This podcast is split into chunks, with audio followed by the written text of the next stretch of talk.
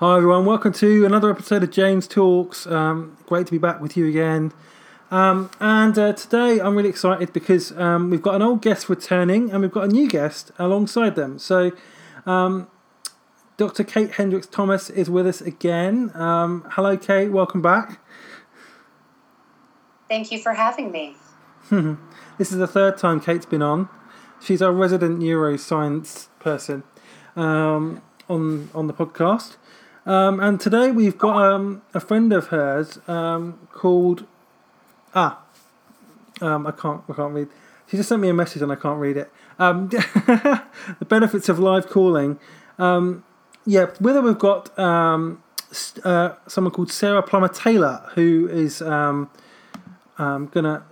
who does a lot of work on the same kind of similar kind of areas that that Kate works in. Uh, who's, Sarah is a qualified personal wellness coach, a speaker, and author. So, um, welcome, Sarah. Thank you so much. Good to be here.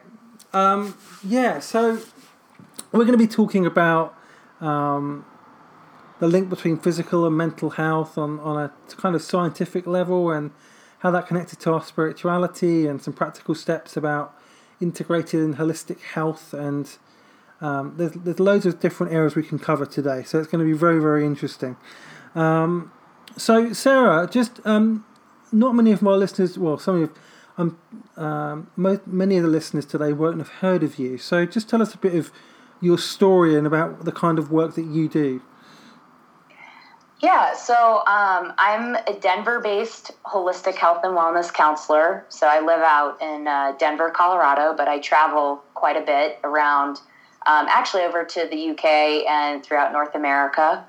Um, I've, I really always loved guiding people to make better choices and kind of mentoring and, and holding that space for people. I did that first as a U.S. Marine Corps officer. I served for about seven years, uh, which included two deployments to Iraq. And uh, now, as a mental health professional, I mentor people and organizations around the country to help them find clarity and discover how to live happier, healthier lives. And I utilize a lot of that mindfulness based, um, you know, protocol, a lot of somatic protocols, and and a lot of work based on resiliency theory. Wow, that's awesome. Um, yeah, so tell us about the Semper system and how that process works. Sure. So Semper is an acronym I use. It's it's got multiple meanings to it. Uh, the first meaning, which is from where my my business name and everything came from, is the Marine Corps motto is Semper Fidelis, which means always faithful. And I adapted that as I was transitioning out of the military into my civilian life and, and starting the work, you know, the businesses and doing the work that I do now. Um, and I adapted Semper to be an acronym that stands for always being uh, sincere, empathetic, motivated, perseverant, engaged and excited, and resilient. And then there's a seventh element of faith that's actually at the center. Um, as when I depict this visually, it's a, a circle with uh, seven kind of uh, elements, little pie wedges, and then faith is there in the center, like the cog in the wheel. And so the Semper system is tied to um, really a lot of the research we have around uh, the stuff that Kate uh, has probably already spoken lots about around self care, social support, and spiritual practices, and how that really helps us learn, train, practice, and apply principles of resiliency. Fantastic. So, just those, what are those seven again? Um, It is uh, sincerity, Sin- empathy, motivation, motivation. per- perseverance, hmm en- engaged and excited, resilience, and faith. and faith. Wow, that is fantastic. That sounds really, really cool. I love how faith is right at the centre of that. Um, Mhm. Like the cog in a wheel. That makes so much sense. All those things kind of revolve around faith, don't they? Um, They do.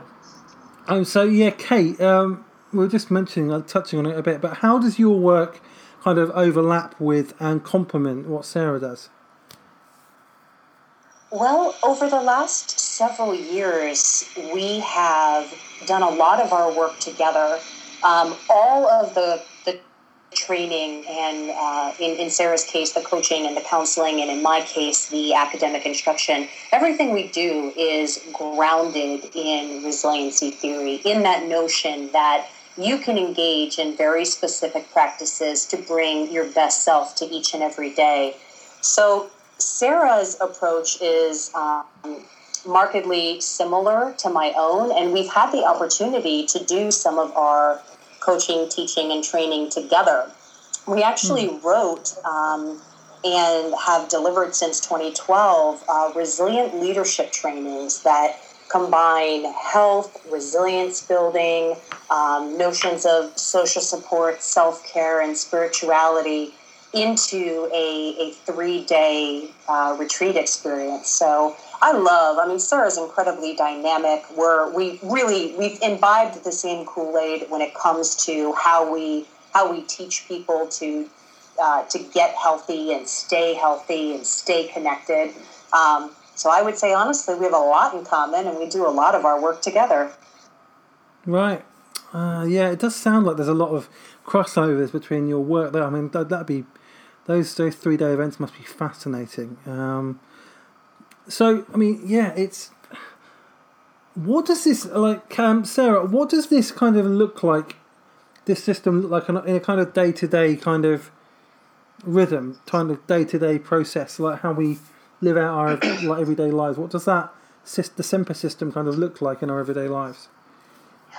Well, um, there are there are dynamic and multiple ways to apply it. I think in in approaching it from a day to day perspective, as you asked, um, within each of those character traits, there are practicable behaviors. Um, whether that be you know action oriented behaviors around fitness or eating, or more kind of in the cognitive behavioral uh, tradition around mental exercises that we're doing, um, meditative practices, prayer practices, things like that. That um, as I work with clients, either one on one or in, in some of the group counseling that I do, or in portraying this you know approach whether that be at the resilient leadership retreats that Kate and I do or in the, the keynote speeches and, and events like that. Um, it's kind of giving people some examples of behaviors and practices that they can apply um, within their lives in a way that makes sense to them. So there's a concept I utilize called bio-individuality. Um, sometimes an even longer version of that would be biopsychosocial individuality in that, um, and this is another concept – Kate talks about as well, and you know we teach together in the environments where we're working together. But customizing these practices um, to your needs and honestly to your desires, because if it's not something you want to practice anyway, you're probably not going to do it, and it may actually even increase your stress. Right? If you're forcing yourself to do um, mm. one of the easiest examples, I think, is like doing a form of exercise that doesn't really um, speak to you authentically. So that would fall under the sincere category within Semper. So asking yourself what, what is authentic for you. So, for instance, if everyone's telling you, well, uh, CrossFit is the next best, you know, best thing, and you've got to do it, you've got to do it, but you go, and for whatever set of reasons that just doesn't resonate for you, um, you don't feel like it really serves you, then that's not going to be the best thing for you to do. So it's tapping into that um, personal awareness around what what authentically is best for you. You know, maybe another modality um, is better. So that that to me is just maybe one example within one category of that system of of um, training, honing our awareness around what really does serve us best. And that's actually kind of one of the foundations of the approach. Like that's kind of one of the places we need to start before we start collaborating around all right what are the things i need to do is uh, honing that awareness uh, right out of the gate around what really is working best for you individually so it sounds like this is about knowing yourself quite well um, that's a that's a big part of it yes um, and knowing how you work and knowing what works for you what kind of things work for you in terms of personal wellness and, and taking care of yourself and You know, I suppose underlying it all is actually you've got to have the desire to take care of yourself in the first place. Mm-hmm. Well, and so you know, and if it was just that, then then you know, just hey, pick and choose personally what works best for you. I don't think we'd be quite where we need to be. Um, and, and what I mean by that is, I sort of see myself as the liaison between an individual and what we know the research shows us, right? So not mm. just willy nilly saying, "Oh, just do whatever you want, whatever feels good," but yeah. saying, "Here's what the research shows us. Now let's customize that within that framework of what's right. going to be best for you." I see. Right. I see. That makes a lot of sense. Um, yeah, and, and it, it practi- practically makes a lot of sense because we are all different. Um, mm-hmm. So the different different little things are going to work differently with each of us. So we need to, yeah, tailor it to suit that. Yeah, that makes a lot of sense. So, um, I'm going to ask both of you this question, but I'll start with, with Kate. Um, what's your understanding of the concept of an integrated, like personal wellness, which takes, which takes in our spirituality and as well as our physical and our mental and emotional health? And and how do you think they can be connected and impacted by each other?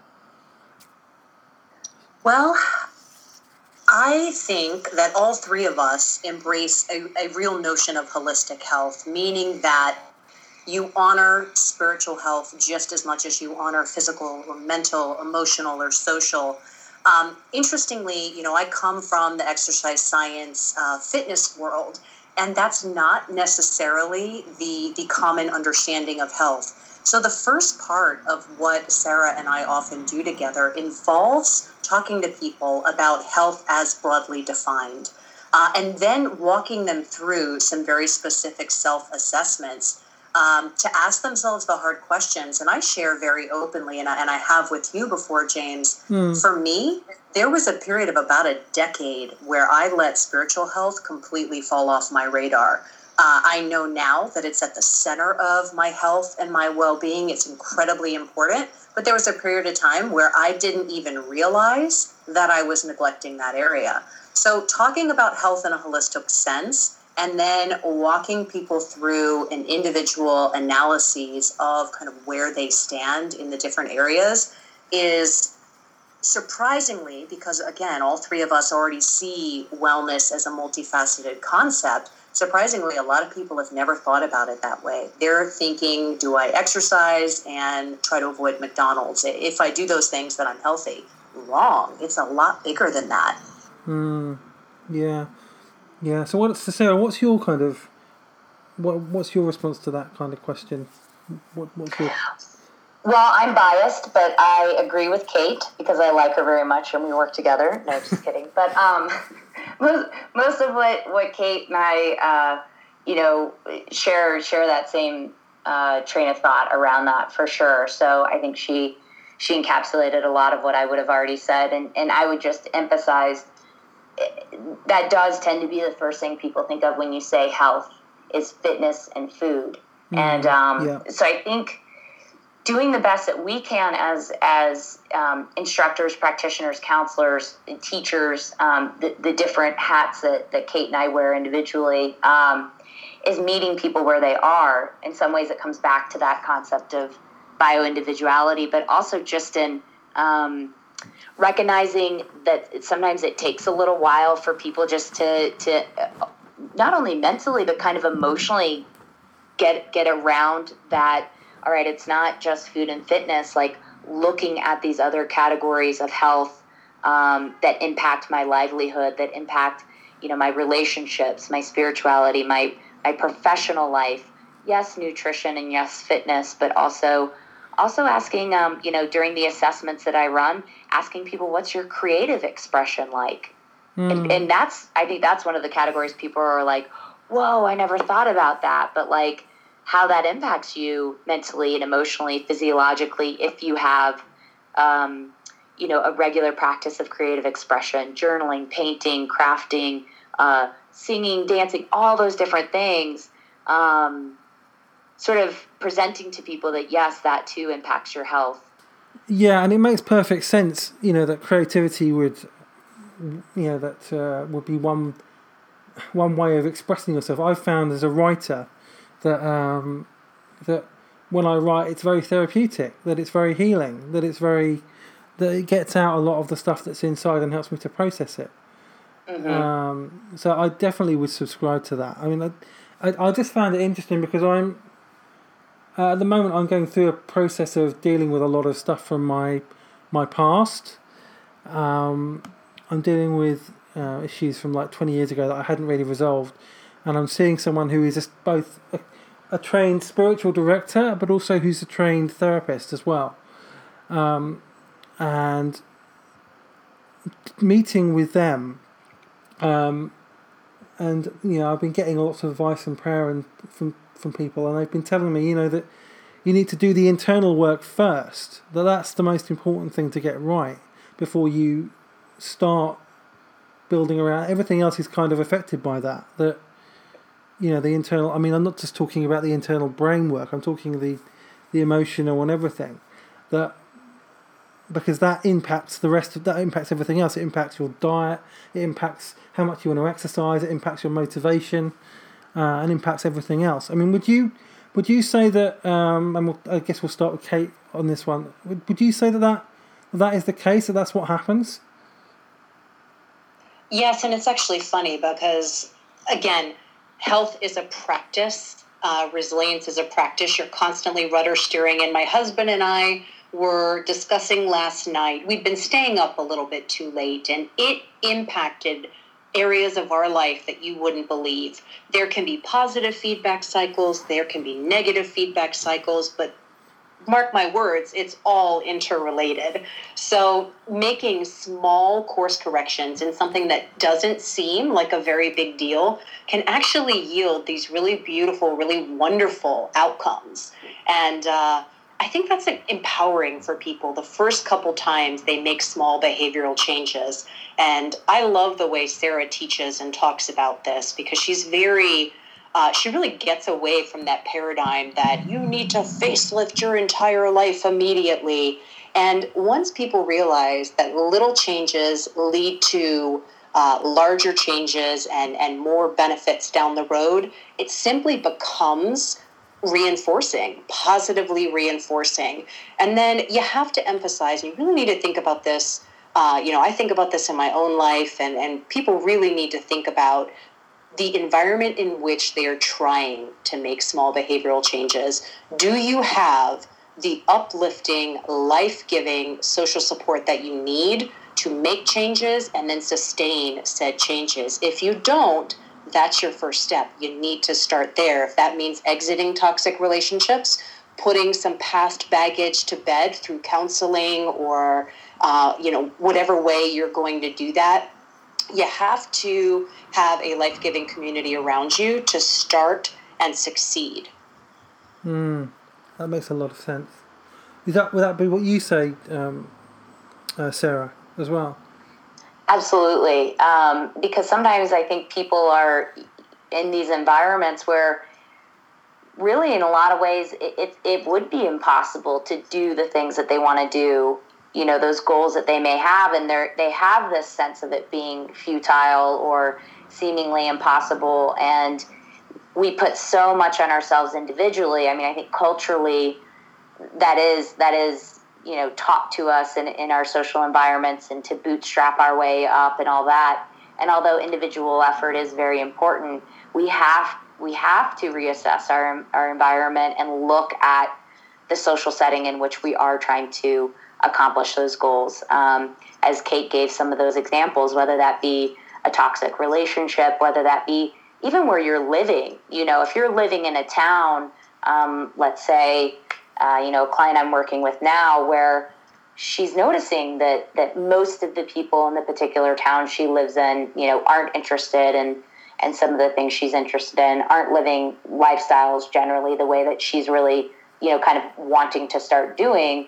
Um, and she's looking at jobs in other cities, and, and so that's something we're kind of thinking through in that in that holistic health picture, right? And looking at the whole environment. Um, are you going to be around people and places that encourage what you're saying you, you want to be doing with your life, right? So finding that alignment piece there as well with your environment. Mm, yeah, yeah, absolutely. I mean, although I mean, what about what if there's? I mean, I'm just trying to think of a hypothetical situation.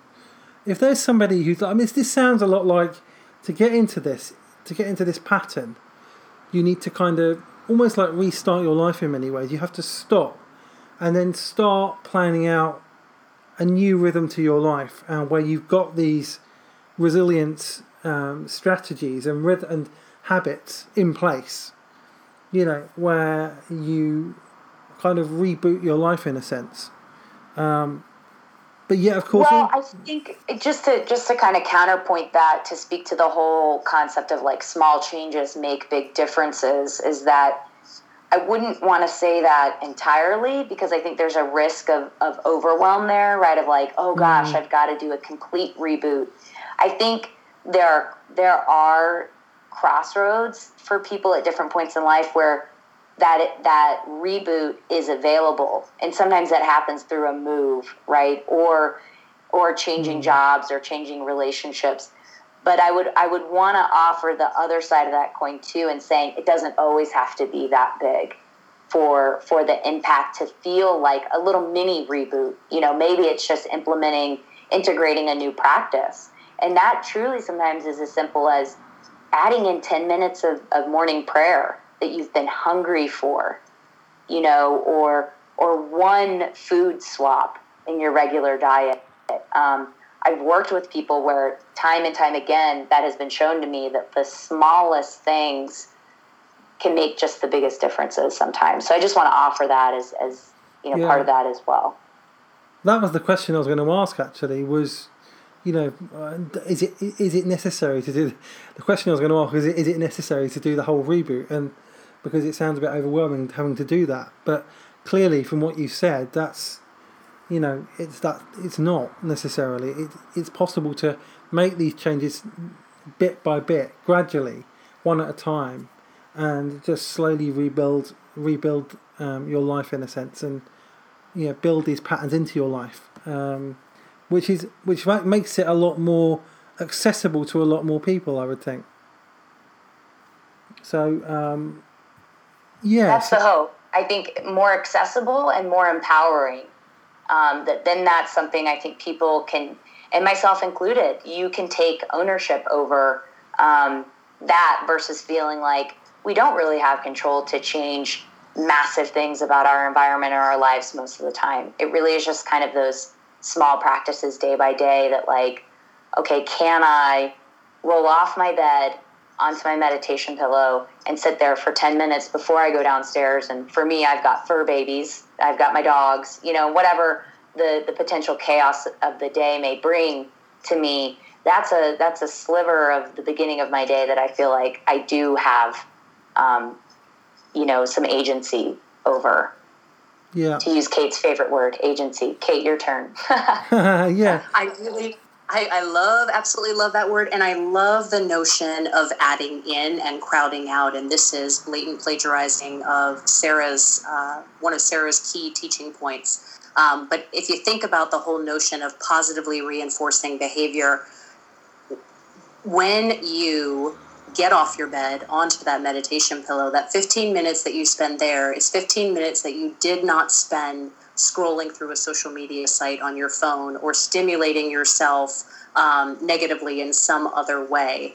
So, as you do these tiny little things, you start without even trying, crowding out maybe some of the less helpful behaviors that are that are feeling negative to you. So again, I, I go with the notion that there is this positive reinforcement or negative reinforcement. It's a snowball effect. I mean, when I get a little stressed and let my exercise routine slip, all of a sudden I'm drinking soda and eating naughty things. You know, I mean, it, it all goes together, it's all linked. It really is. I mean, I, I find that definitely. If I have a, a bad day and I'm stressed, I'm more liable to eat junk food, you know, or sugary food and not bother to exercise, you know. So I can wake up in the morning and I mean, like, I'm going to have a run today. I'm going to be healthy today. I'm going to do my you know healthy diet, whatever. Eat, not eat too much. Eat fruit, whatever. Um, and then I have a really stressful day. Something really bad happens. I get annoyed. I get down, and I think I don't care. I'm not going to go running. I'm just going to eat junk. I'm going to eat sugar and that kind of thing. And then then and it becomes a snowball effect, like you talked about. It's it just gets you even more down and makes and is and is worse for your health, obviously. So um, there is that. I mean, how do you, like if you're say if you're trying to deal with a pressure situation, like so you've kind of you're getting into these good good rhythms, but something comes unexpectedly, maybe that you know something disrupts your life that you're not expecting, and sort of catches you off guard. How do you how do we build up resilience so that we can counter even those those things which come along which disrupt us, which we don't expect?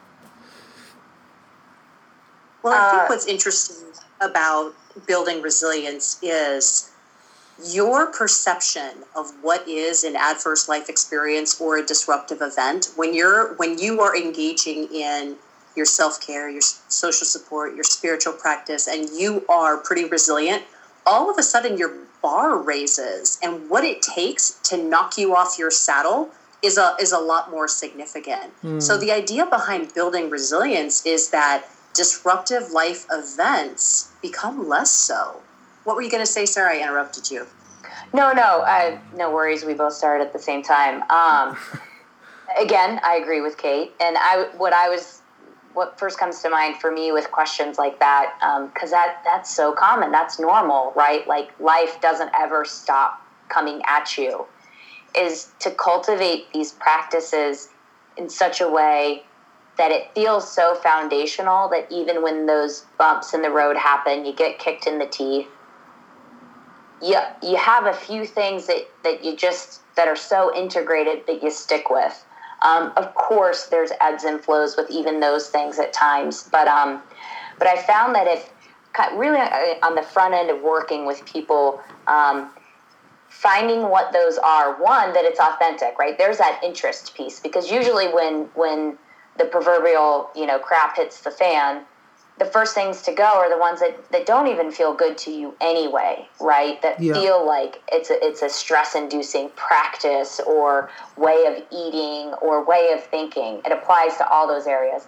So if we can get even just one to three foundational things that, that can be touchstones for people, um, that can be that foundation of resilience, a, a consistency to through weathering the storm that you can come back to and then start adding on again. And, and yeah, I love that concept of, of adding in and crowding out. And that once the storm passes, come back to that, that practice of adding in.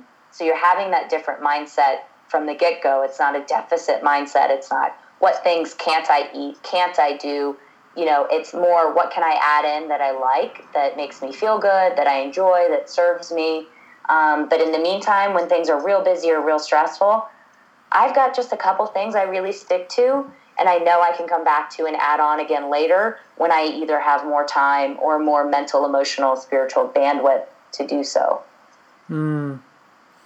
Yeah. So that's that's interesting. That's really really interesting. So you have, I mean, yeah, obviously, so you build in new habits, so mm-hmm. that, and then when conflict comes, hopefully those habits will be ingrained in you enough that you won't just default back to what you were before. Your default will be the new habits. You know. Mm-hmm. Um, yeah, that makes a lot of sense. Um, so, I mean, what are examples of these of little things that we can do? Like, for example, say I'll use myself as an example. I'm trying, I'm trying to do this at the moment myself. I'm trying to start putting more healthy practices into my life. You know, meditation in the morning, like for 10 or 15 minutes, and prayer and, you know, whatever. Um, and changing my diet a little bit at a time and doing a bit of exercise every couple of days at least, if not every day. You know, and I'm still at the stage where if I have a disruption, those things are just going to conk out because they're still disciplines for me, even though I want to do them. They're still, uh, I'm still at a point where I'm trying to implement them. You know, so what are the? I mean, are those just are those? I mean, I, I yeah, um, sorry. um, what? So, what would you say to me, for example, as I try and implement these practices into my life? Just as an example to anybody who's trying to implement new practices into their life to try and get them on a much more healthy kind of level. Um, to how how to deal with how to be prepared for conflict. Well, two two concepts, and I, I do start with concepts because it's going to be the specifics are going to be a little different for everyone, right? But mm.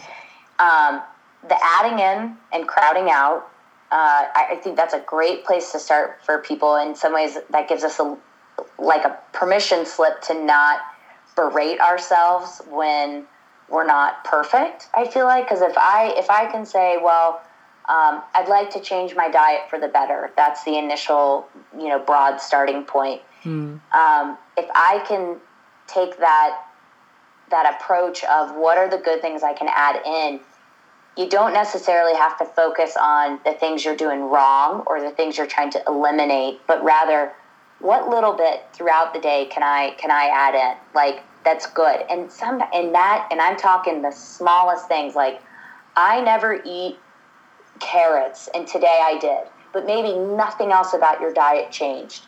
That those dietary changes, lifestyle changes, and you know, we're using food as an example, but again, this applies to all elements of health. Um, in and of itself, may not seem like a big deal, but becomes, I think, more sustainable over time because it's not as rigid, right? So there's some dynamic quality inherent there, which which being dynamic is a, is a really big part of being resilient. Part of, you know, a definition of resilience and mindfulness is like increasing our range of responses. So not only having one set way to deal with every single problem. That doesn't work, right? We don't we don't have only one way to deal with every problem. And when we do, that can cause stress. going a little bit down a rabbit hole here. But I guess just to say, um, having a less rigid approach um, to those changes and starting with that that adding in concept. Um, and then part two would be um, seeing the difference between primary food and secondary food. And again, this giving ourselves a little bit of slack, a little bit of grace, a little less rigidity around our changes. So, primary food is all the stuff that feeds us that's not food relationships, spiritual practices, physical fitness, professional life. Now, there are subcategories within those, of course, but I think looking at those, that's primary food. Food is secondary food. And so, giving mm-hmm. ourselves some permission to explore those other areas of health um, and recognize how big of an impact that makes on our health, I think if again we're using food as the example, we can get really stressed out about that really quickly. Mm. Giving ourselves that area to explore the primary foods as well and and sort of um, you know have have that attitude of of grace and and maybe self acceptance around okay, but maybe right now I'm working on these pieces and maybe I can go back and forth between the primary food and secondary food depending on what's going on in my life. Mm. Well, and then I would also emphasize the need to if you're going to make a mental commitment to change, you're going to have to track your progress. So it takes at yeah. least 28 yeah. days for a new change to become a habit, and it takes um, it takes more than six months for it to become actually lifestyle, just normative behavior. So cut yourself some slack, but write things down or, or record things on a device. I mean, whatever whatever method works for you uh, Sarah is a huge journaler. Um, we actually wrote a, a wellness journal together. And uh, I always struggle to record mine, and she's really, really good about recording hers. But for me, probably because I struggle with it, it's one of the most powerful reminders to pay attention to those little behavioral changes. I mean, uh, it's it kind of throws it front and center for me, even when things get zany. Hmm. Yeah, that's that's a good idea. I mean, keeping a regular pattern, a regular record of what you do, means that you know if you're doing well, that's encouraging. That gives you confidence. You know, um, and also you can, I suppose, you can learn about the things, about the areas where you struggle, and try to make changes and make decisions which will help you deal with those as well. Um, so yeah, that's yeah, I, I, I like the idea of that and yeah, and it does take a while. You know, it's a long process, isn't it? You know, six months to make it into a lifestyle. You know that it's it is a commitment. You've got to make a decision to commit yourself to do it, um, to get into these patterns and to stick with it, even when it's difficult. To go through a difficult period where it might be, you know, you might want to give up, um, but to persevere. Um, and that's really really important. Of course, that helps build up resilience, doesn't it? So, um, yeah, that's that's really fascinating. Um, I'm sure a lot of listeners will benefit from from all of that. Um, one thing I wanted to ask um, Sarah. Um, I've had a look at having a look at your work. A lot of there's there's you talk a bit about yoga. Um, mm-hmm. And you know, and um, I mean, I'm not against yoga at all. I mean, I'm a uh, I'm a Christian, but and obviously yoga's got well has had historically um, ties to other religions, and you know, although I'm aware of Christians who are coming up with you know ways of practicing yoga which are oriented more around the Bible, but how does that? I mean, there'll be people probably listening who will have questions about a Christian and who is who is practicing yoga um, I don't personally I have any issues with it, but can you just unpack that and how that fits with your faith and how that fits with your lifestyle as a whole? Sure, I'll, I will do my best to be concise in this answer because this is one of those things uh, that could easily be a, a, really long conversation. I think in a good way. It's a very rich uh, mm. conversation, but.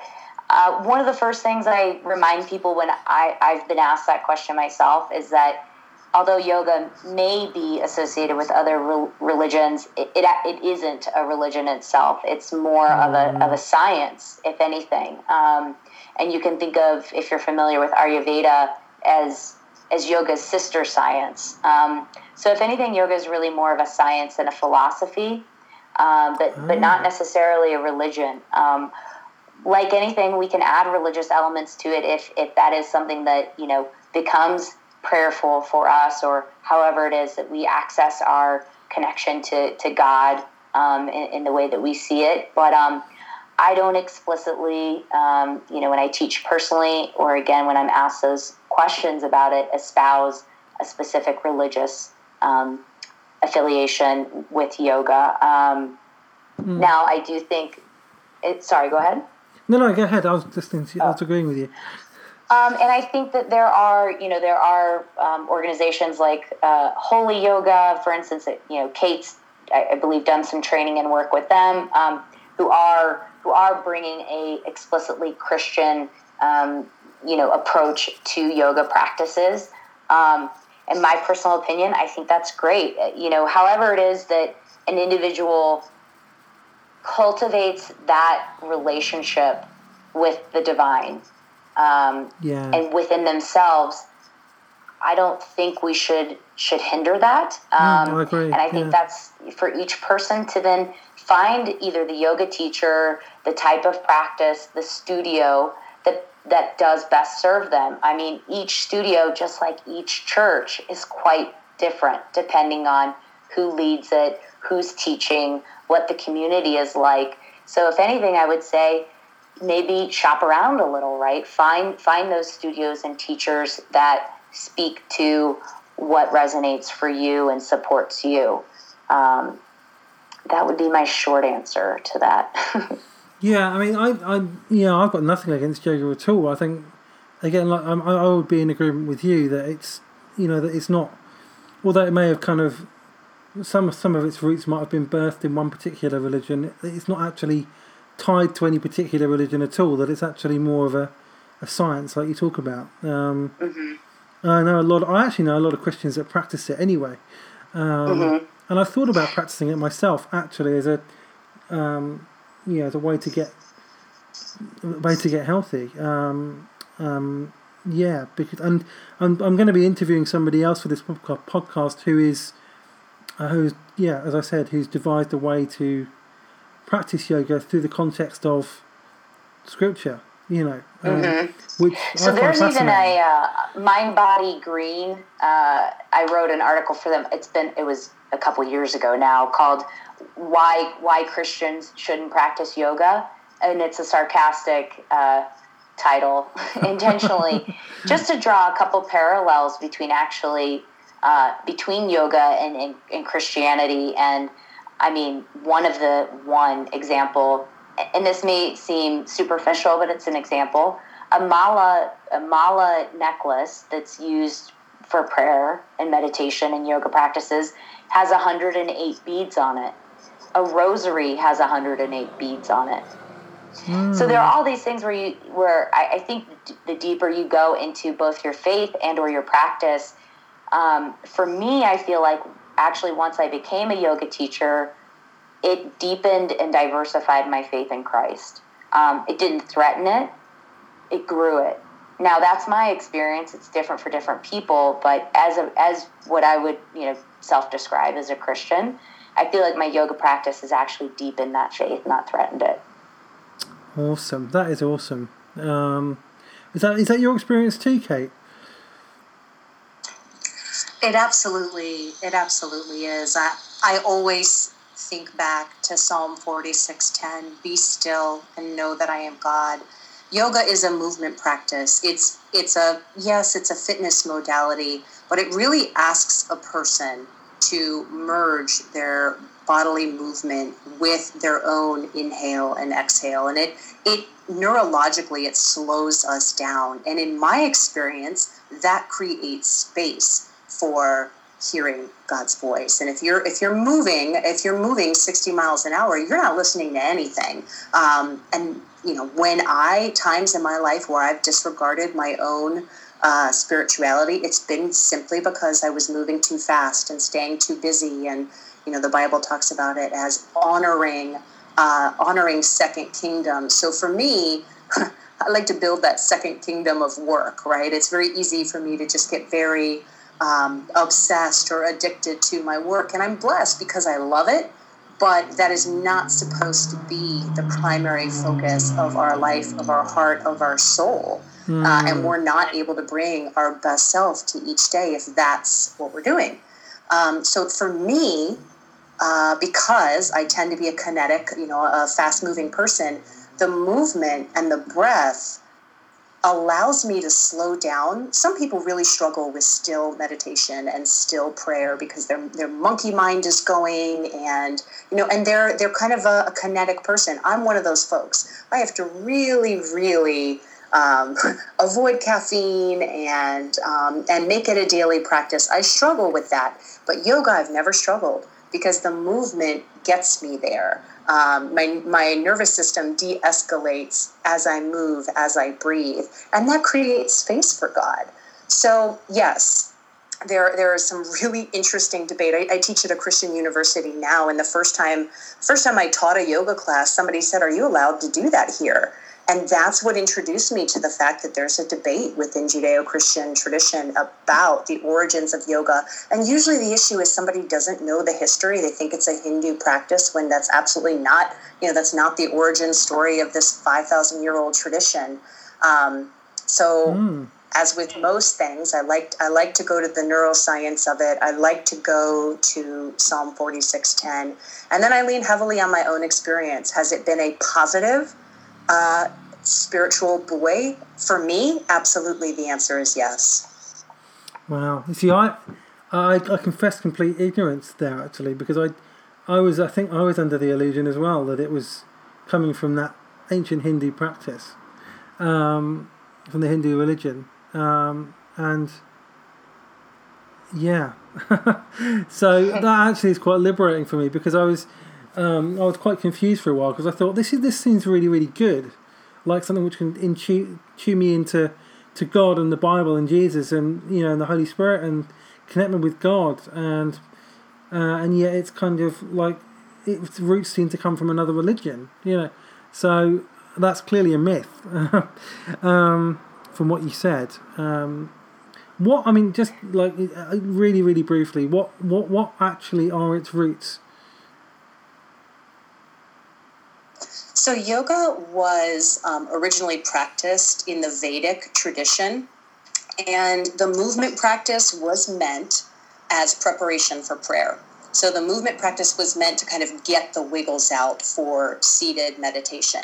Now, in the 60s and 70s, there was this huge cultural co-opting that happened in the United States as um, as some yoga teachers in India brought it to the States, and there was this kind of embrace of not just the movement modality of yoga, but um, some of the Hindu spiritual practices as well. And I always laugh a little bit because there's this uh, kind of culturally incompetent or kind of uh, accidental merger that really happened in people's minds there. Ah, uh, right. I see. That is fascinating. Um, and we will be talking about this more on the podcast for sure in the future. Um, so, uh, just to tie it all together, uh, all of this we've talked about, you know, we've talked about the yoga, we've talked about uh, the spirit, the practices, we've talked about those resilience practices, those little things that we can do, just doing one small thing that we can do each day, um, just adding one small thing, replacing one thing with another in a sense.